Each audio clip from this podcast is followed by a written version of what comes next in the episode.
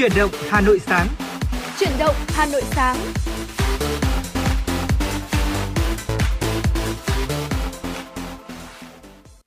Xin kính chào quý vị thính giả và chào mừng quý vị thính giả để đến với chương trình Chuyển động Hà Nội sáng ngày hôm nay cùng với Tuấn Kỳ và Bảo Trâm. Và ngày hôm nay là một buổi sáng cuối ờ, đầu tuần và phải nói rằng là tôi nhìn không nhầm thì đây là tuần cuối cùng của tháng 6 có đúng không ạ? Và phải nói rằng là có lẽ rằng là hơi buồn một chút nếu như mà đối với góc nhìn của các bạn học sinh, bởi vì là các bạn đang, gọi là, đến với những ngày cuối cùng, tháng cuối cùng của tháng 6 rồi, cũng là tháng nghỉ hè rồi. Và tôi nhớ không nhầm thì thường là sẽ vào tầm giữa tháng 7 sẽ có những buổi học dịp học hè, đúng không? Không biết là bây giờ đã như thế nào rồi, nhưng mà nói rằng là ngày hôm nay là một buổi sáng khá là đẹp trời đối với những phát thanh viên như chúng tôi, bởi vì trời rất đẹp, cảm giác trời rất là mát, cũng không bảo trâm À, vâng, có thể thấy rằng là với những cái cơn mưa cuối tuần à, vừa rồi cũng đã phần nào đó giải nhiệt cho thủ đô Hà Nội. Và đây cũng là tin mừng à, cho những nhà máy thủy điện à, và quý vị chúng ta có thể là thời gian sắp tới mình cũng sẽ không phải lo lắng với tình trạng cắt điện ờ, như tuần vừa rồi được không ạ? à, tuy nhiên anh Kỳ ơi, ờ, khi mà Bảo Trâm đến phòng thu thì Bảo Trâm có để ý là mặc dù hôm nay trời rất mát, cảm giác rất là sảng khoái nhưng mà trên nền trời cũng đã xuất hiện những đám mây đen và có thể là trong ngày hôm nay Hà Nội của chúng ta sẽ có khả năng có mây có mưa. À, và cụ thể về tình hình thời tiết như thế nào thì ngay sau đây bảo Trâm xin được cập nhật đến quý vị à, về thời tiết tại thủ đô Hà Nội cũng như tại khu vực miền Bắc của chúng ta. À, thưa quý vị, à, theo Trung tâm Dự báo Khí tượng Thủy văn Quốc gia, Hà Nội ngày hôm nay 26 tháng 6 trời sẽ có nhiều mây, có lúc có mưa rào và rông, gió nhẹ. Trong mưa rông có khả năng xảy ra lốc xét, mưa đá và gió giật mạnh.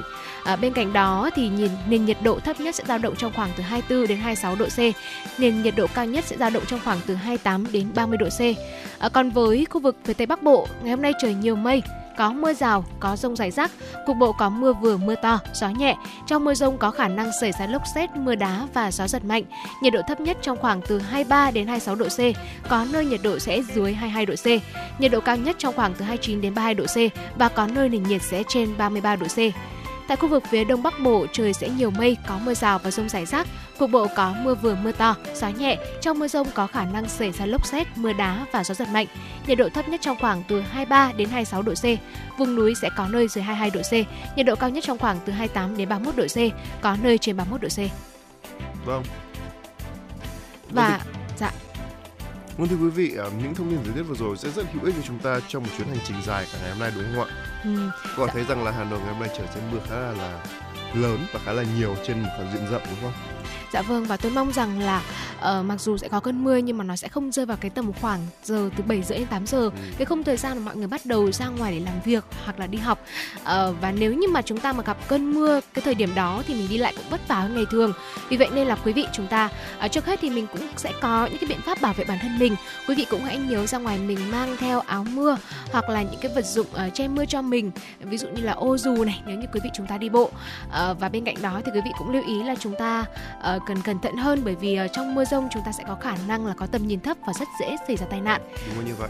Và ngoài ra thì nếu quý vị thính giả thân mến trong thời tiết này tôi thấy là những loại mũ bảo hiểm có kính chắn ừ. mưa sẽ rất là hiệu quả nha. Cho nên nếu quý vị thính giả thân mến chúng ta mà muốn đi ra đường và đặc biệt với những người đeo kính ấy, thì với những loại thiết bị uh, mũ bảo hiểm có che như vậy sẽ giúp kính của chúng ta bớt mờ, tầm nhìn sẽ rõ ràng hơn. Còn đối với những người không đeo kính cũng rất là tốt vì mưa bắn vào mặt thì khả năng là chúng ta vẫn có thể nhìn được đường ngoài ra thì nếu như mà để an toàn nhất có thể nha thưa quý vị, và nếu có điều kiện, chúng ta hãy đặt một chuyến taxi thì nó sẽ an toàn hơn rất là nhiều hoặc là bất kỳ những chiếc xe công nghệ nào mà chúng ta có thể bảo, có thể book được thì từ đó chúng ta sẽ thuận tiện hơn trong hành trình của mình ừ. và cũng an toàn hơn rất là nhiều nữa phải không ạ? Đặc biệt là những ai mà muốn đi ăn với bạn bè trong uh, một tuần đầu tiên chẳng hạn cũng rất là tốt. Ừ, tôi nghĩ rằng là uh, cái gợi ý của Tuấn Kỳ cũng khá là tốt. Uh, đặc biệt là với tôi một cái người mà có thâm niên đeo kính cũng gọi là gần chục năm nay rồi phải thừa nhận một điều rằng là đi trời mưa mà mình đeo kính nữa thì nó cực kỳ là khó chịu luôn.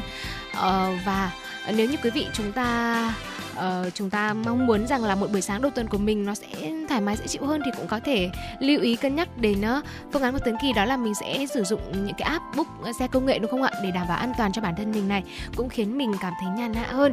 Còn với quý vị nào mà chúng ta uh, muốn rằng là mình vẫn tự mình đi xe đến cơ quan đi xe đến nơi học tập làm việc mỗi ngày thì quý vị cũng hãy nhớ lưu ý những điều mà bạn Trương Tuấn Kỳ vừa uh, gợi ý đến quý vị. Và đặc biệt nhất quý vị nhé đừng quên những vật dụng bảo vệ uh, bản thân mình trong uh, trời mưa lũ hiện nay. À, còn bây giờ thì có lẽ là chúng ta sẽ cùng nhau tạm khép lại uh, tiểu mục uh, về thời tiết ngày hôm nay. Những thông tin về thời tiết cũng sẽ tạm dừng. Tuy nhiên thì chúng tôi cũng sẽ liên tục cập nhật những tình hình hình thái thời tiết tại thủ đô Hà Nội cũng như khu vực phía Bắc ở trong những số chuyển động Hà Nội tiếp theo. À, còn bây giờ thì xin mời quý vị chúng ta sẽ cùng đến với không gian âm nhạc trước khi đến với những điểm tin nổi bật. Mời quý vị sẽ cùng lắng nghe ca khúc Nồng nàn Hà Nội qua giọng hát của ca sĩ Hoàng Hải. Ừ.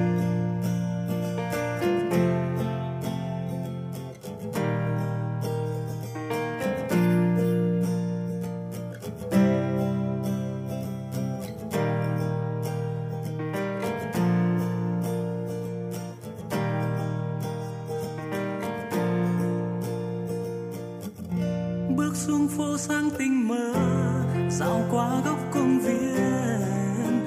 Có bao điều người người chào bình minh đang đến, nhìn cụ già tập dưỡng sinh. Sao trong tâm ta thấy bình yên? Một hà nội rất thân quen. Yeah, mặt trời hồng rạng rỡ, phố xa bỗng nhiên càng đông.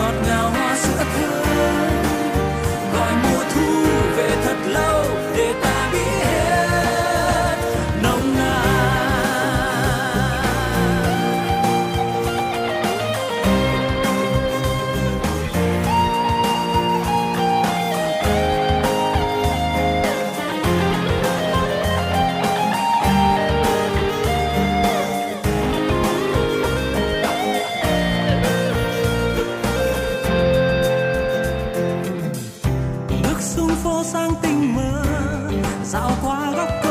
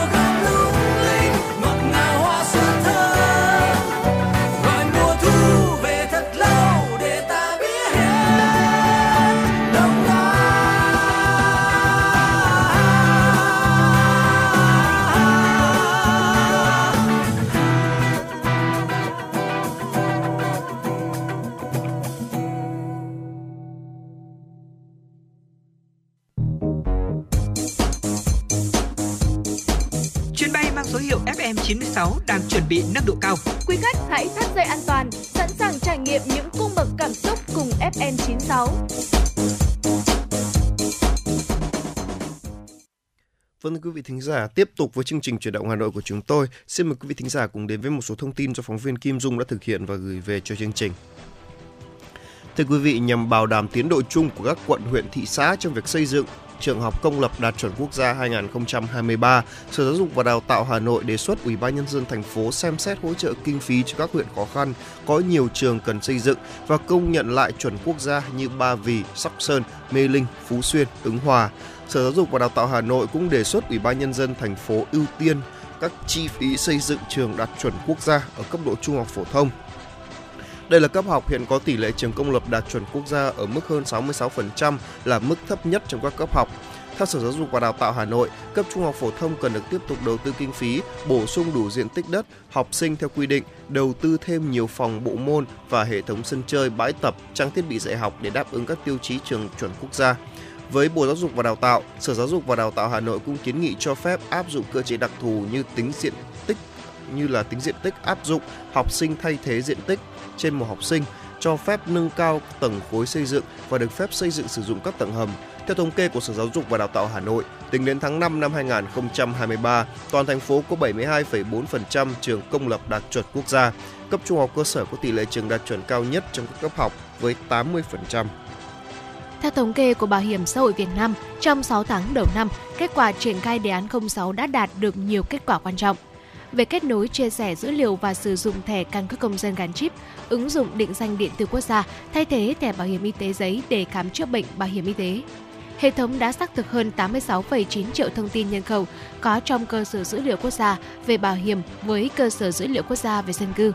Đồng thời, hệ thống của Bảo hiểm xã hội Việt Nam đã cung cấp chia sẻ hơn 117,5 triệu lượt bản ghi thông tin bảo hiểm xã hội, bảo hiểm y tế cho cơ sở dữ liệu quốc gia về dân cư toàn quốc đã có 12.455 cơ sở khám chữa bệnh triển khai khám chữa bệnh bảo hiểm y tế bằng căn cước công dân gắn chip, đạt 97,27% tổng số cơ sở khám chữa bệnh bảo hiểm y tế trên toàn quốc. Với hơn 29,2 triệu lượt tra cứu thành công thông tin thẻ bảo hiểm y tế bằng căn cước công dân gắn chip, phục vụ làm thủ tục khám chữa bệnh bảo hiểm y tế.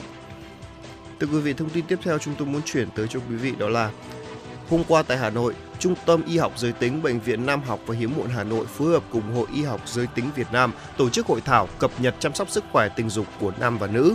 Bác sĩ Nguyễn Anh Tú, giám đốc Trung tâm Y học giới tính Bệnh viện Nam học và Hiếm muộn Hà Nội cho biết, bên cạnh hoạt động thăm khám, tư vấn và điều trị sức khỏe tình dục nam và nữ, các vấn đề liên quan đến giới tính, cộng đồng LGBT, bệnh viện còn đặc biệt quan tâm đến công tác nghiên cứu khoa học Hội thảo có hai báo cáo viên trình bày những nghiên cứu mới về rối loạn chức năng tình dục ở nữ giới, góc nhìn thực tế từ Trung tâm Y học giới tính Bệnh viện Nam học và Hiếm muộn Hà Nội.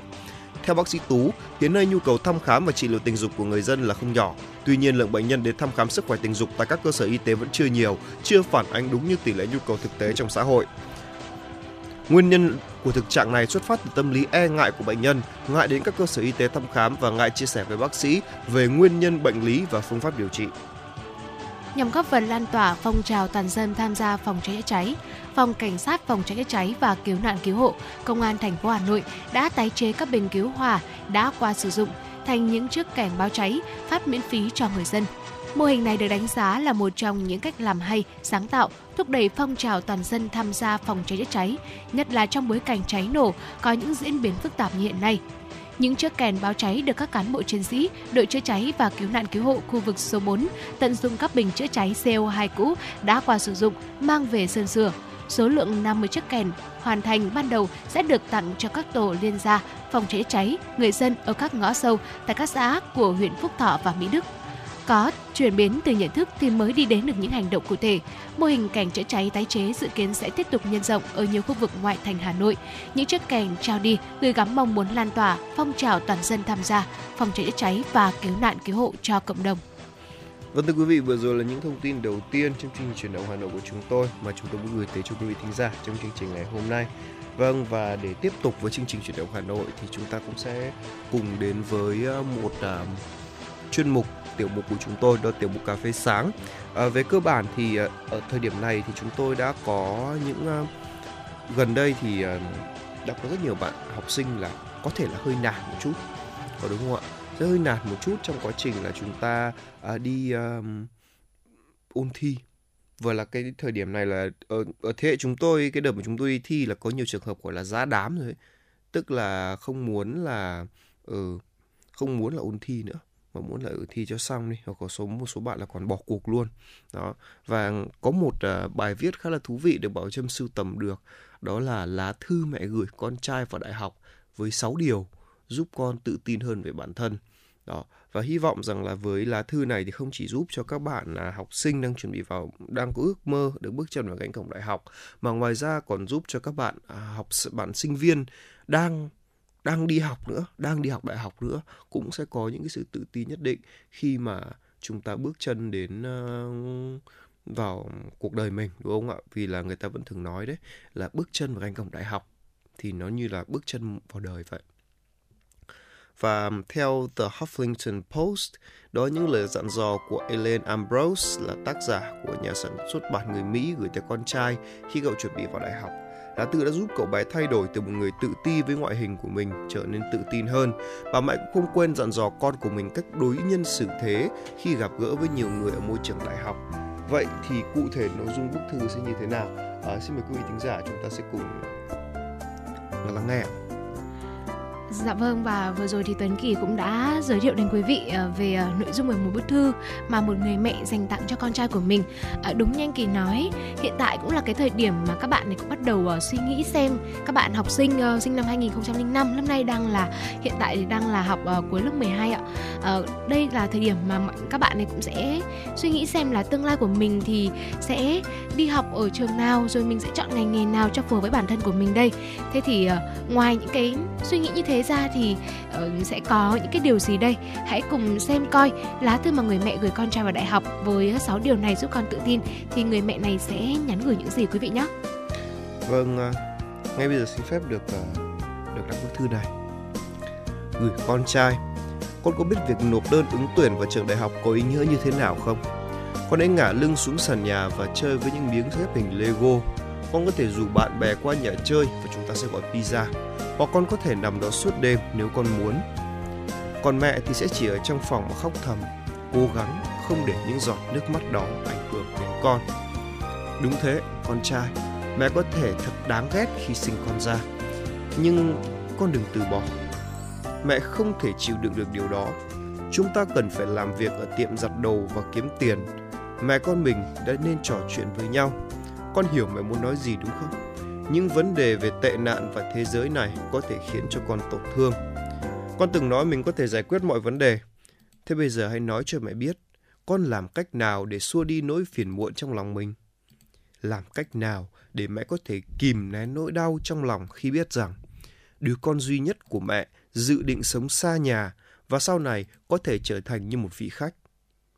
Con chắc hẳn cảm thấy điều đó thật nực cười, đúng không con? Mẹ xin lỗi vì mẹ đã để tất cả những nỗi niềm đó trôi đi trong thầm lặng. Mẹ thực sự cảm thấy tự hào vì con. Mẹ hy vọng rằng con có thể thẳng tiến vào trường đại học và làm chủ nơi đó. Hãy cho mọi người thấy rằng con đã tiến đến giác ngộ và chiếm lĩnh tri thức. Sau này con có thể kiếm được công việc tuyệt vời và chăm sóc cho mẹ khi mẹ về già. Mẹ rất tiếc khi phải nhắc lại rằng học tập là trách nhiệm và quyền lợi của con – không phải cho mẹ. Bởi thế, con phải hoàn thành cho tốt.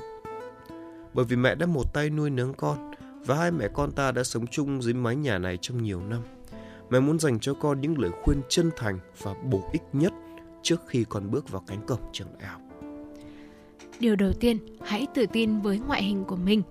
Với cân nặng gần 5 kg, con từng là một đứa bé bụ bẫm nhất trong bệnh viện Gooding Country. Con luôn là một người cao lớn nhất trong chúng bạn bởi thế mẹ dễ dàng nhận ra con ở trong đám đông. Khi học lớp 5, thầy giáo phải yêu cầu riêng chiếc bàn học dành cho người trưởng thành cho con. Lên trung học, con của mẹ đã cao hơn 1m98. Ngày qua ngày, con giúp đỡ chúng bạn mang vác đồ đạc. Đôi khi con cảm thấy tự ti vì bản thân mình thân hình quá khổ. Tuy nhiên, đối với mẹ và nhiều người khác, con là một anh hùng cao lớn, đẹp trai, mạnh mẽ, hài hước, sống có trách nhiệm – Mẹ rất tự hào về điều này con ạ. Dù con có thế nào, con vẫn luôn là con của mẹ. Và cũng hãy nhớ giữ được sự hài hước của mình.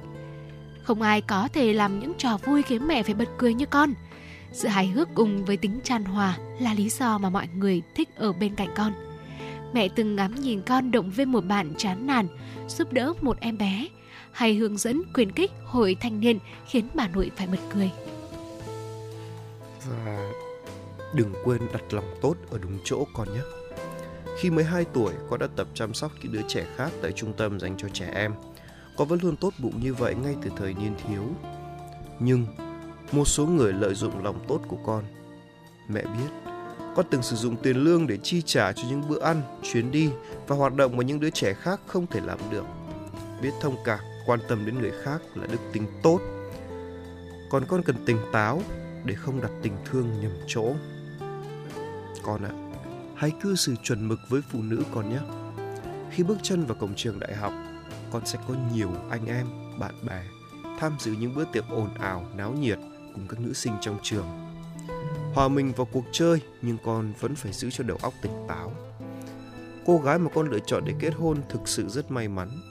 Con hãy nhớ động viên giúp đỡ người con yêu chạm tay vào giấc mơ của mình và cùng nhau xây dựng một tương lai tươi sáng cho cả hai. Họ đã lên kế hoạch cho chuyến phiêu lưu tuyệt vời và chờ đón hôn nhân hạnh phúc. Mỗi khi người con yêu hỏi, chồng em thế nào, con hãy luôn đáp lại bằng lời khen. Wow, chồng em thật tuyệt đẹp. Hãy tin vào lời khuyên của mẹ nhé. Và con ơi, hãy ghi nhớ cội nguồn của mình. Con lớn lên trong một gia đình có truyền thống lao động cần cù, không ngại khó ngại khổ và luôn yêu thương con trẻ. Mẹ xin lỗi vì cha mẹ đã không thể tiếp tục ở bên nhau, nhưng đối với cha mẹ, các con vẫn là một mối quan tâm hàng đầu. Con hãy rút kinh nghiệm từ chúng ta để xây dựng một cuộc sống của mình tốt đẹp hơn, con nhé. Và cũng hãy sẵn sàng để cất cánh. Năm năm tiếp theo sẽ là một khoảng thời gian quan trọng nhất trong cuộc đời con. Con sẽ vào đại học, con sẽ có một công việc, rồi con kết hôn và sinh con. Mỗi người chỉ có một cuộc đời, con hãy dành từng khoảnh khắc để cảm nhận hương vị của cuộc sống này. Hãy làm quen với những người mới, thăm thú những danh lam thắng cảnh. Đừng lo sợ con có thể mắc lỗi. Hãy vui vẻ sửa chữa những lỗi lầm và con sẽ trưởng thành hơn. Con hãy nhớ rằng, dù con đi tới đâu, mẹ vẫn sẽ luôn che chở cho con. Vâng thưa quý vị, uh, vừa rồi là một uh, bức thư mà cùng người mẹ dành cho con của mình và phải nói rằng là đến cái lời cuối cùng khi mà họ đã um, kết lại bức thư thì xin phép được đọc nốt. Uh, tin rằng mẹ tin rằng những lời khuyên này rất cần thiết đối với con trong thời điểm hiện tại. Con yêu bước vào môi trường đại học con sẽ thấy cuộc sống không như những bữa tiệc vui vẻ. Con phải tự có trách nhiệm với mình. Hàng ngày mẹ vẫn luôn nhớ tới con nhưng mẹ chỉ có thể gặp con trai tại khuôn viên trường học. Mẹ sẽ mang đến cho con những món bánh con yêu thích và cả pizza, giống như khi chúng ta còn ở bên nhau. Mẹ sẽ nhớ tiếng cười của con lắm, con trai. Vì thế con hãy ghi âm nó lại cho mẹ. Mẹ rất nhớ tiếng cười đầu tiên của con, năm con 4 tháng tuổi. Tiếng cười tuy mỏng manh, dễ tắt, nhưng sức lan tỏa của nó là mãi mãi.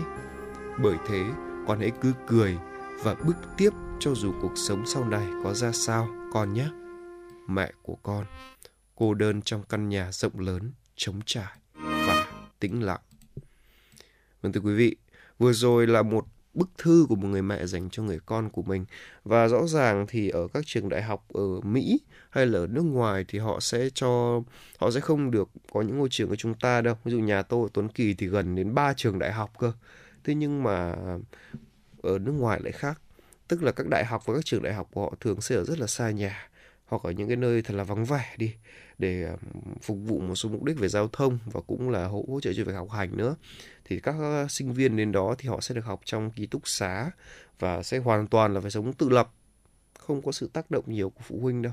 Cho nên là đây là một bức thư của một người mẹ có con vào đại học và tôi nghĩ rằng là sáu điều này thì không chỉ dành cho những không phân biệt dân tộc giới tính hay là quốc gia quốc tịch mà tất cả mọi người khi bước chân vào cánh cổng đại học đều phải ghi nhớ sáu điều này, nhất là dành cho những người đàn ông, có đúng không ạ? Những người con trai mà sau này muốn trở thành đàn ông.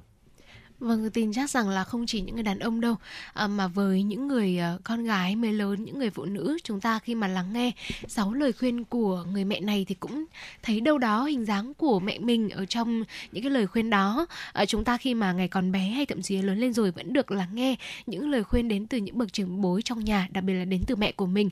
Và Bảo Trâm thấy rằng là trong bài chia sẻ này nó không chỉ đơn giản là sáu lời khuyên đâu mà qua những cái lời khuyên này chúng ta cũng có thể thấy được tình cảm của người mẹ dành cho con trai của mình ờ, cả cái sự lo lắng của bà nữa và cũng không thể giấu nổi cái niềm tự hào của bà vì bà biết rằng là con của mình là một công dân tốt và trong tương lai chắc chắn rằng à, con mình vẫn sẽ tốt và sẽ làm được nhiều điều tuyệt vời cho cuộc sống, cho cuộc đời và cho chính bản thân của cậu bé này. À, và bây giờ để khép lại cho tiểu mục cà phê sáng nay, à, mời quý vị cùng chúng tôi sẽ cùng đến với ca khúc Chưa bao giờ mẹ kể qua giọng hát của Min, Eric và Phạm Hoài Nam. Ngay sau ca khúc này chúng tôi Bảo Trâm, Tuấn Kỳ cũng sẽ quay trở lại và đồng hành cùng quý vị. thank you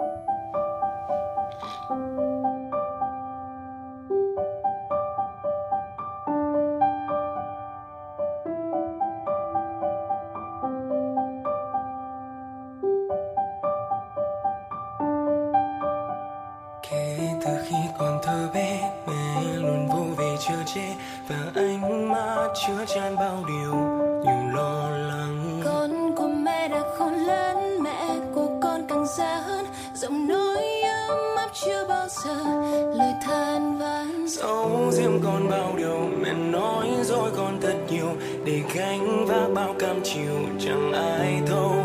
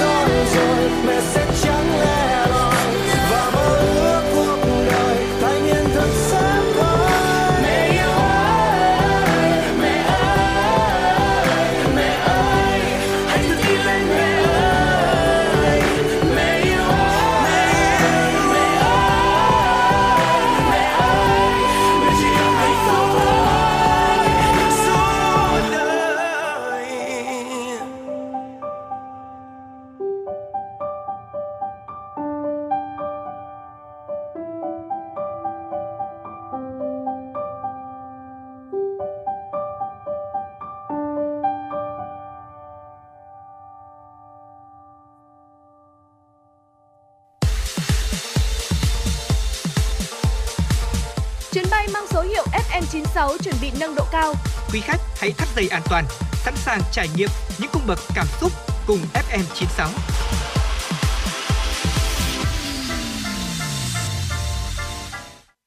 Thưa quý vị thính giả, tiếp tục với chương trình chuyển động Hà Nội của chúng tôi. Xin mời quý vị thính giả cùng đến với một số thông tin quốc tế. Thưa quý vị, tập đoàn năng lượng khổng lồ Saudi Aramco của Saudi Arabia và các tập đoàn năng lượng Total Energies của Pháp đã ký kết hợp đồng để triển khai xây dựng tổ hợp hóa dầu Amiral trị giá 11 tỷ đô la Mỹ.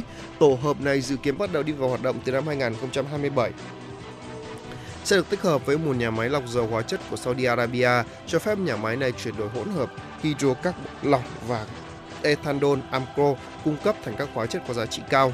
Tổ hợp hóa dầu này có công suất là 1,65 triệu tấn ethylene và các loại khí công nghiệp khác mỗi năm.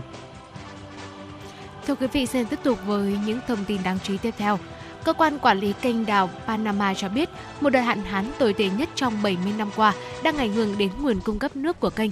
Nhà chức trách của Panama phải áp dụng phí, phụ phí và giới hạn trọng lượng với tàu thuyền qua lại kênh đào này. Tàu thuyền di chuyển qua kênh đào Panama nhờ một hệ thống âu tàu. Âu tàu sử dụng nước từ một số hồ chứa nước ngọt để làm nổi các tàu cho hàng khổng lồ. Tuy nhiên, Panama đang gặp hạn hán và mực nước ở hồ Cantun, một trong những hồ chứa này đang giảm kỷ lục.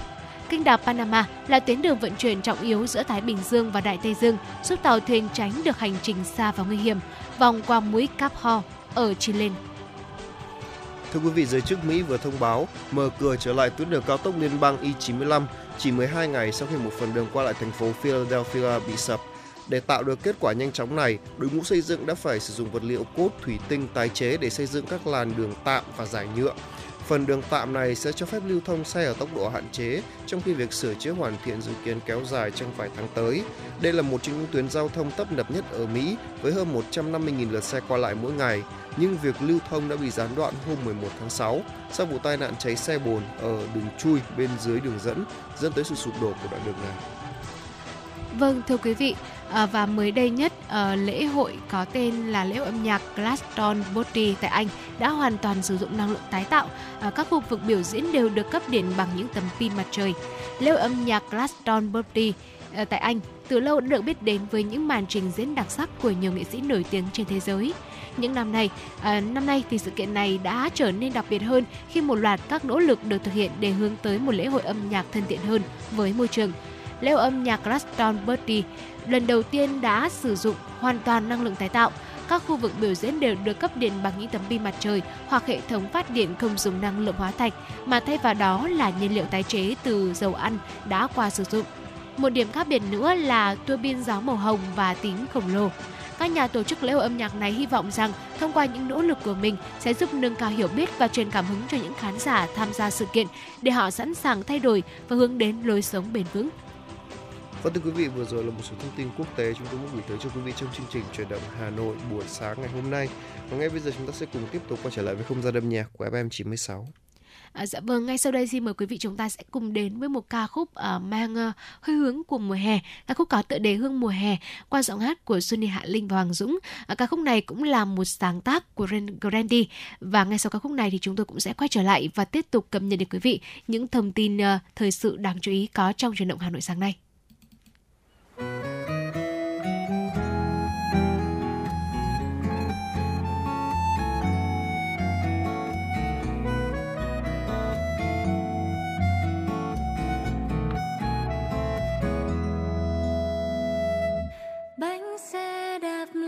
Lăn trong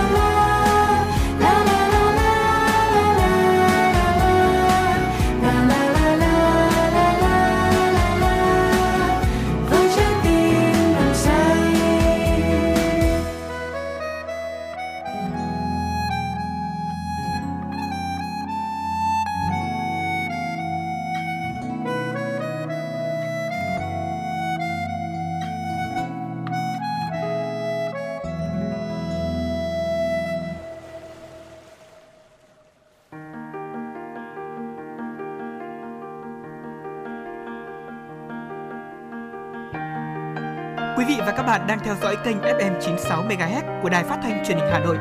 Hãy giữ sóng và tương tác với chúng tôi theo số điện thoại 024 3773 6688.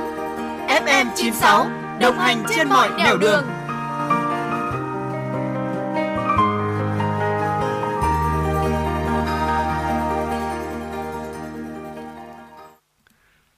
thính giả, tiếp tục với chương trình truyền động Hà Nội của chúng tôi. Xin mời quý vị thính giả cùng đến với một số thông tin do phóng viên Kim Dung đã thực hiện và gửi về cho chương trình. Thưa quý vị, chiều qua theo giờ địa phương, Thủ tướng Phạm Minh Chính đã tới thủ đô Bắc Kinh, bắt đầu chuyến thăm chính thức nước Cộng hòa Nhân dân Trung Hoa và dự hội nghị thường niên các nhà tiên phong lần thứ 14 của Diễn đàn Kinh tế Thế giới. Từ ngày 25 đến ngày 28 tháng 6, theo lời mời của Thủ tướng Quốc vụ viện nước Cộng hòa Nhân dân Trung Hoa Lý Cường, và nhà sáng lập kiêm chủ tịch điều hành EV, e, WEF Paul Schwab.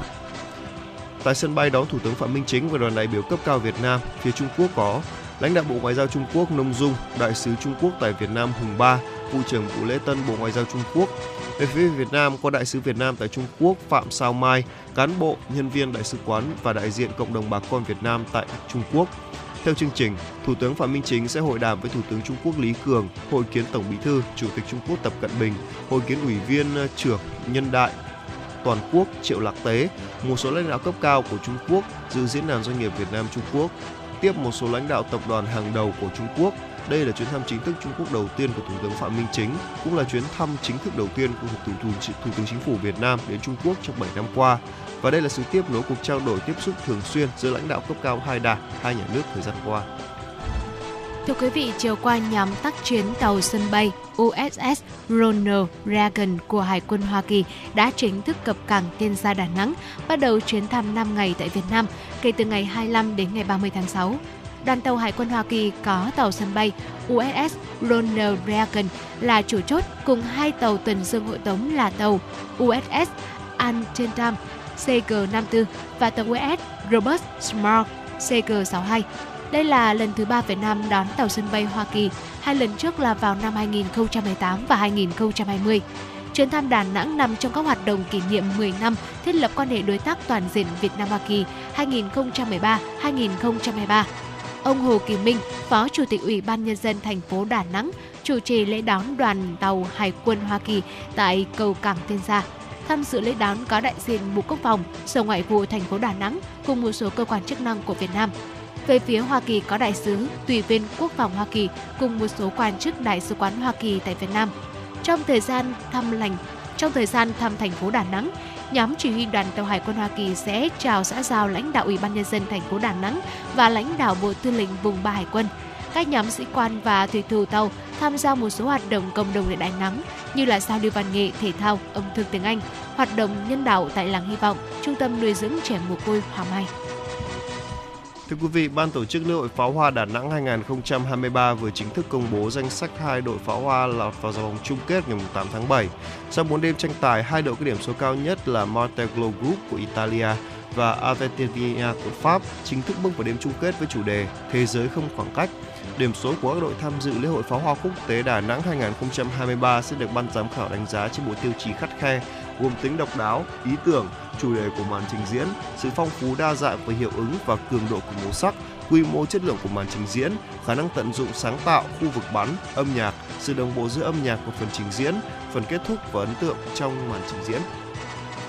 Hội nông dân thành phố Hà Nội vừa tổ chức khai mạc tuần lễ giới thiệu, quảng bá tiêu thụ các sản phẩm nông nghiệp an toàn năm 2023 lần thứ nhất, diễn ra kể từ ngày 25 đến ngày 30 tháng 6 tại Trung tâm hỗ trợ nông dân số 33 Nguyễn Chí Thành, quận Ba Đình. Đây là hoạt động xúc tiến thương mại nông nghiệp quan trọng nhằm tăng cường kết nối chuỗi giá trị trong sản xuất tiêu thụ hàng nông sản, thực phẩm an toàn giữa hợp tác xã, doanh nghiệp các địa phương với người tiêu dùng tại Hà Nội qua đó đẩy mạnh công tác tuyên truyền, nâng cao nhận thức của người tiêu dùng về sử dụng sản phẩm nông sản, thực phẩm an toàn. Sự kiện quy tụ 12 gian hàng với hơn 100 sản phẩm là nông sản, thực phẩm, hàng tiêu dùng, vật tư nông nghiệp, đảm bảo chất lượng nguồn gốc, xuất xứ.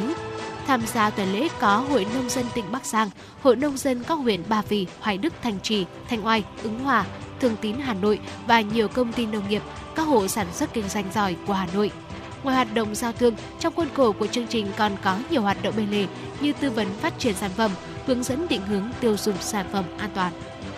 Vâng thưa quý vị, vừa rồi là một số thông tin trong chương trình truyền động Hà Nội của chúng tôi mà chúng tôi muốn gửi tới cho quý vị thính giả.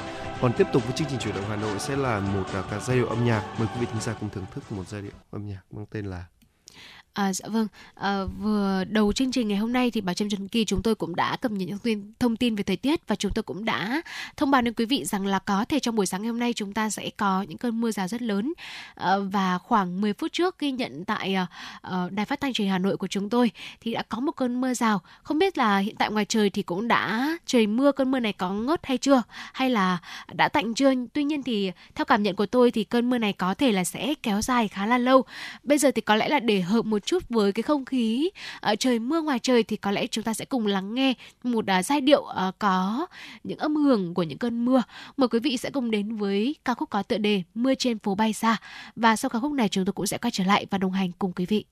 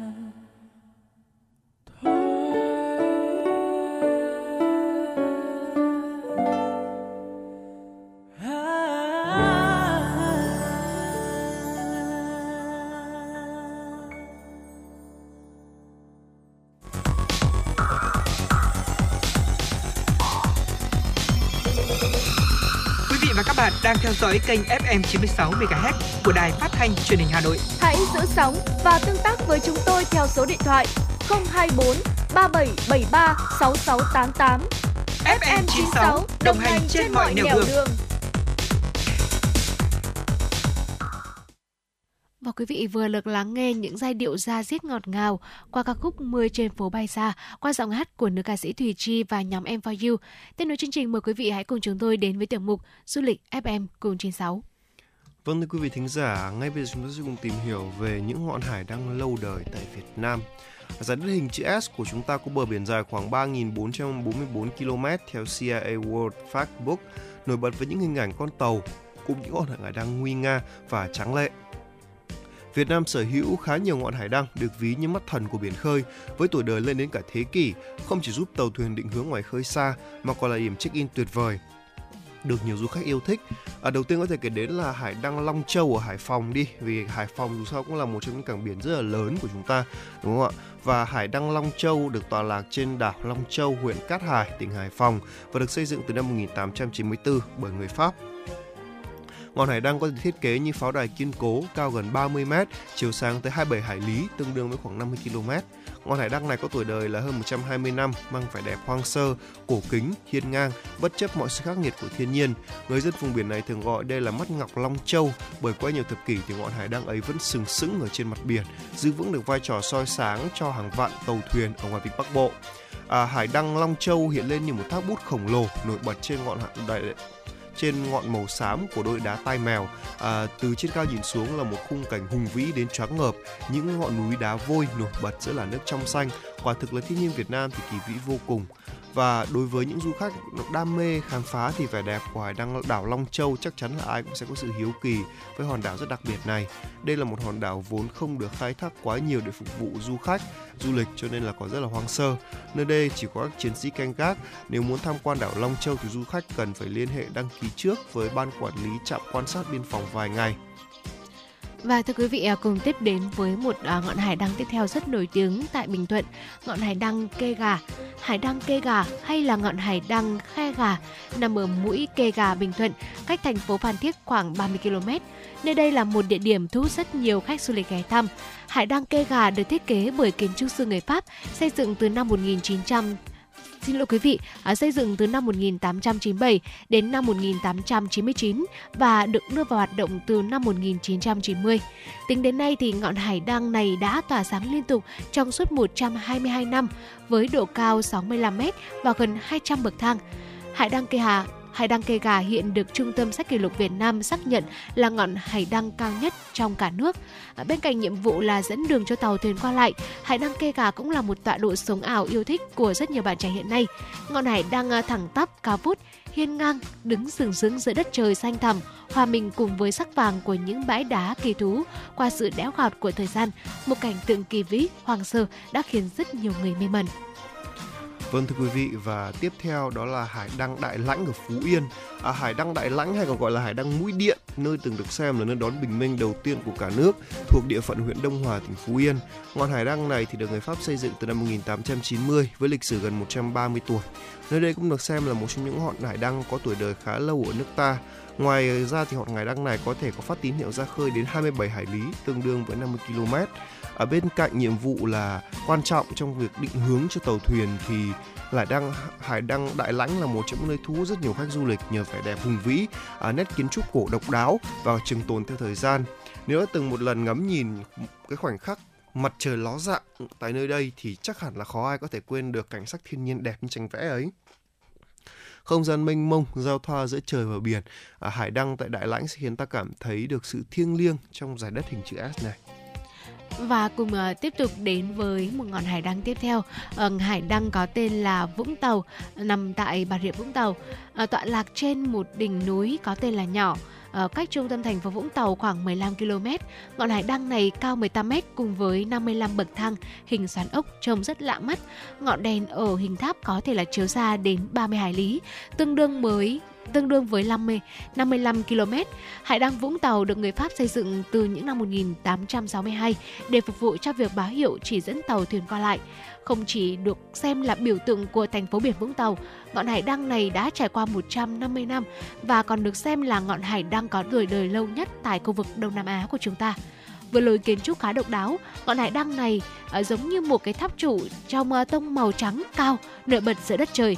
Khu vực quanh ngọn hải đăng có một cái khoảng sân cùng hành lang rộng.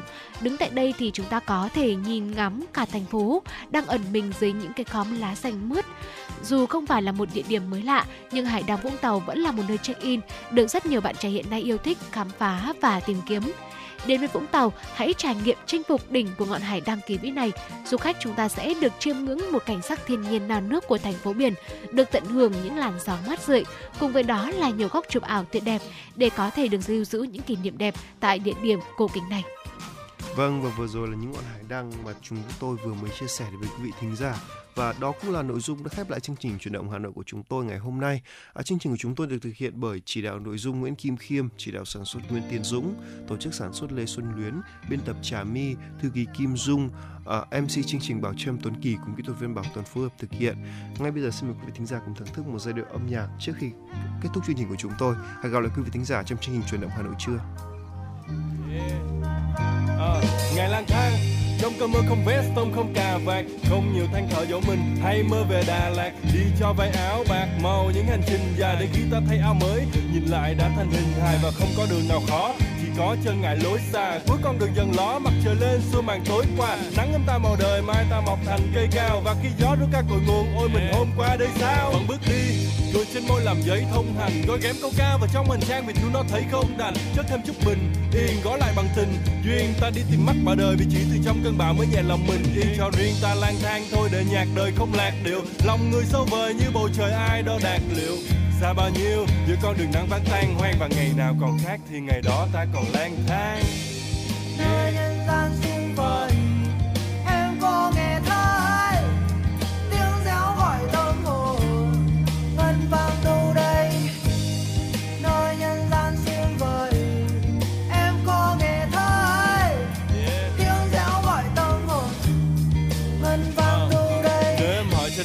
Tại sao anh vẫn lông bông. Vì anh muốn khoác vội lên mình cho tâm hồn đỡ tồng ngồng. Vì cuộc đời này công bằng cũng chỉ một lần để sống. Người ta mơ nhà, mơ cửa, còn anh mơ núi, mơ sông. Rồi cũng sẽ đến một ngày tóc như mây mờ trắng xóa. Rồi sẽ tiếc khi trở về già tuổi đời bây giờ ngắn quá. Thanh xuân ngủ vùi trăng ấm, đời như mãi mùa đông. Nên anh chạy đời trong nắng gió như con thú hoang sổ lồng. Đường nào đi được hết chán nào còn nhăn mãi. Muốn cùng em hút chung điếu thuốc để khói mù cả căng trải vì đất nước mình còn lạ, cần chi đâu nước ngoài. Đặt chân lên tất cả mọi miền là ước mơ ta ước hoài. Chẳng cho mình là lãng tử, đã đi được mấy đâu. Chẳng cho mình là nghệ sĩ, đã viết được mấy câu. Chẳng tự do đến mức buông lời như DSK nhưng nếu một ngày đó cho ngừng lại thì thà anh đi chết ngay. Yeah. Nơi nhân gian xuống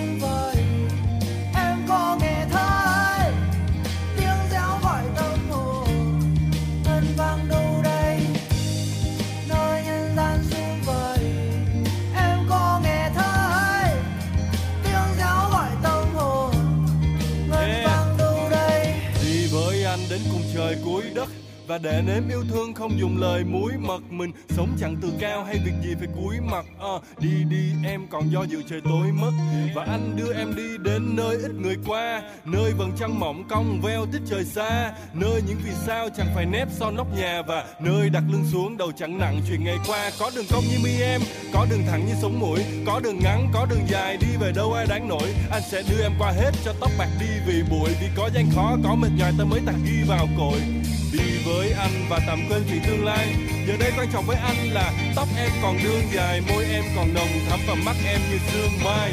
Đi thật xa để khi trở về còn biết mình thương ai cho tôi đi theo với tôi đi theo. Nơi em đi về. Về nơi đẹp trời hơn tràn đầy đam mê. Tôi quên đi năm tháng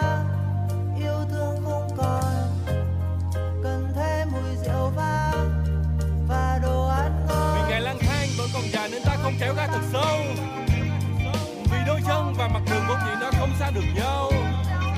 Vì lá thì rơi xưa thì động đã bất động, người thì đi. Nên tóc còn xanh, máu còn nóng, nằm một chỗ để làm chi? Vì lá thì rơi xưa thì động đã bất động, người thì đi. Nên tóc còn xanh, máu còn nóng, nằm một chỗ để làm chi? Và nằm một chỗ để làm chi?